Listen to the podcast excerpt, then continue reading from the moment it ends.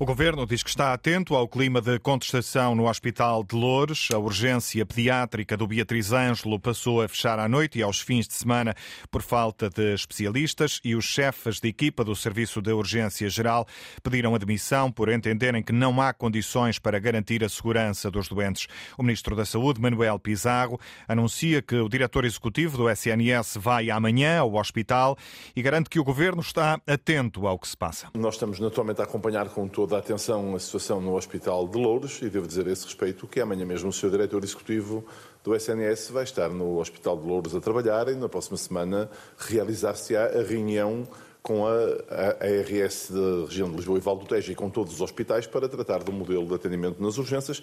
É algo que estamos a acompanhar, tomaremos as medidas que forem necessárias para que as coisas possam funcionar de forma articulada, com qualidade, segurança e previsibilidade em relação aos utilizadores de serviços de urgência, que é isso que é essencial.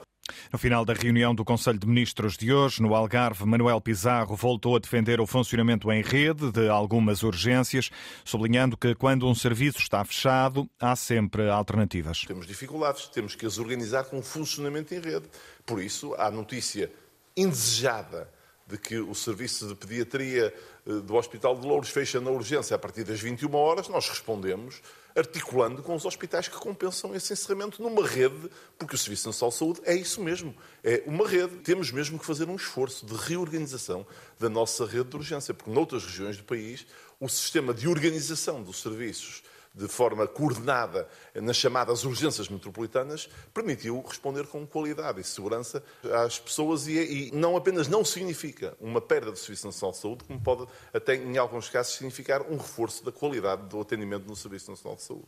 É esse o objetivo do Governo. O encerramento da urgência pediátrica do Beatriz Ângelo durante a noite é contestado por autarcas e utentes que vão manifestar-se mais logo ao final do dia à porta do hospital. Também o diretor de pediatria do Hospital Dona Estefânia alertou hoje para o aumento de casos de saúde mental, criticando o encerramento noturno das urgências de pedopsiquiatria no hospital, que servem a região de Lisboa e todo o sul do país. O antigo Ministro da Saúde, Correia de Campos, acredita que os próximos anos vão ser pavorosos para alguns serviços de saúde. Entrevistado pela Antena um, o antigo Ministro diz que sem médicos não há milagres, por isso é preciso esperar pelos novos profissionais. A partir do momento em que entra nas faculdades é preciso contar doze anos. Portanto, os mil setecentos e cinquenta que entram agora, daqui a doze anos estão a produzir efeitos aceitáveis.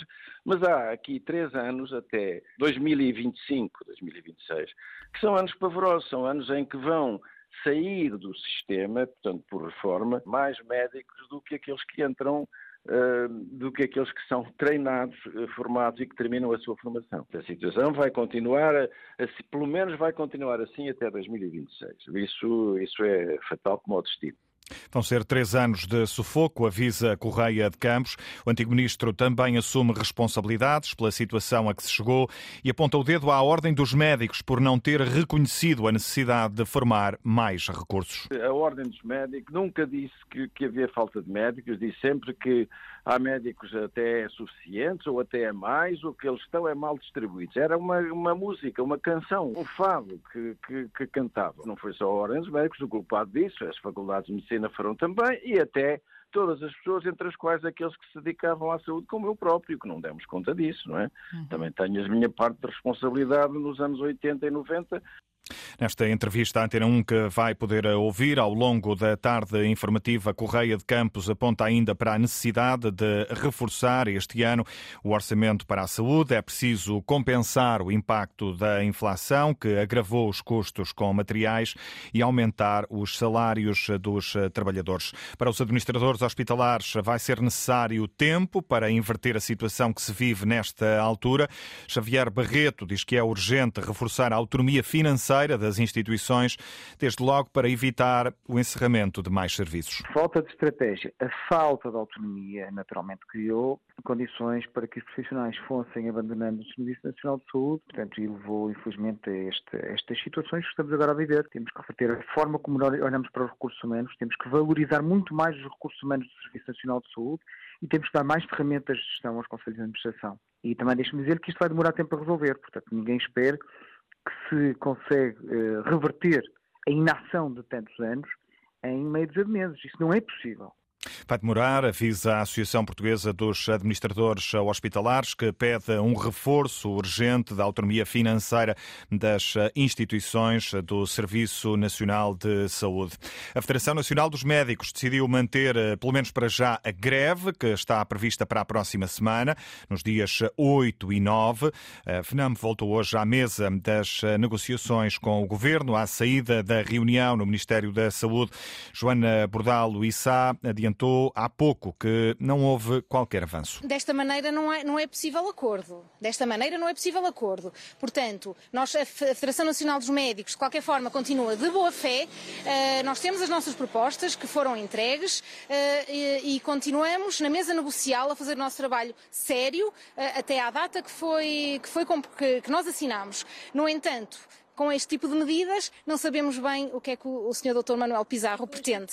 E sem entendimento à vista, a FNAM mantém a greve para os dias oito e nove deste mês. Acho que a resposta é, é óbvia. A greve mantém-se. É uma greve para todos os médicos. Apelamos a que todos os médicos estejam presentes, porque são os direitos que uh, estão em causa e que estão em risco para todos os médicos, mas acima de tudo o que está em causa é uh, uh, a possibilidade de podermos prestar serviço de saúde à população. É isso que está em causa.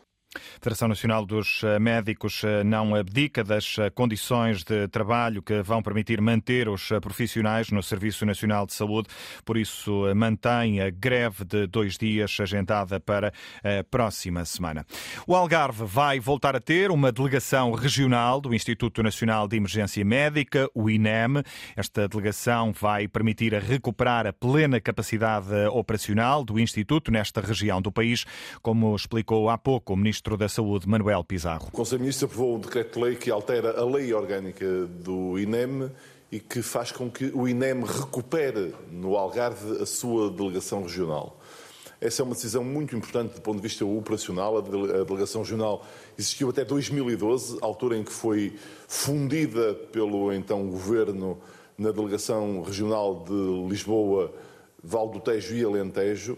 E isso retira capacidade de funcionamento nesta região, que agora é plenamente recuperada. Ministro da Saúde, Manuel Pizarro, na conferência de imprensa, depois da reunião descentralizada do Conselho de Ministros, em Faro, no âmbito da iniciativa Governo Mais Próximo, o Executivo deu a luz verde a uma resolução que determina a abertura da segunda fase da venda da IFASEC, com as cinco empresas que fizeram propostas. O Conselho de Ministros também aprovou, na reunião de hoje, a reestruturação das Comissões de Coordenação e Desenvolvimento Regional, que terão o estatuto de institutos públicos especiais, com o objetivo de começarem a desempenhar competências desconcentradas da administração central. A C P foi obrigada a cancelar cerca de quinhentas das perto de setecentas ligações de comboio que estavam previstas para hoje, até às duas da tarde, neste que é o último dia de várias greves que têm causado dificuldades nos serviços. A empresa adianta em comunicado que foram realizadas apenas cento e setenta e oito viagens de comboio entre a meia-noite e as duas da tarde de hoje, o que significa que foram cumpridos apenas os serviços mínimos. Na segunda-feira, os trabalhadores da C P regressaram à greve. A transportadora já tinha alertado para fortes perturbações até ao dia de hoje. Este protesto pelo impasse nas negociações salariais envolve também a empresa Infraestruturas de Portugal. O P S vai chumbar a proposta do Chega de criação de uma comissão parlamentar sobre a eventual ingerência política de António Costa junto da Banca e do antigo governador. A garantia foi deixada esta tarde no Parlamento pelo líder da bancada socialista e já depois de o P S D ter anunciado que vai enviar mais catorze perguntas ao primeiro-ministro sobre a alegada intervenção de António Costa no caso do Banco B I C. Eurico Brilhante Dias, o líder parlamentar do P S, critica os sociais-democratas e acusa o P S D de andar a reboque do partido de André Ventura. Nós amanhã vamos discutir uma proposta do Partido da Extrema-Direita Parlamentar sobre a criação de uma comissão eventual. O Partido Socialista votará contra. E, portanto, o P P D P S D anda continuamente a fazer isto, a seguir as pesadas, a linha, a marcação da extrema-direita parlamentar. E hoje tinha que vir aqui, porque não sabe como vai votar amanhã essa comissão eventual, fazer um pequeno número para explicar que, afinal, tem mais perguntas para fazer. As críticas do líder parlamentar do P S ao Partido Social Democrata.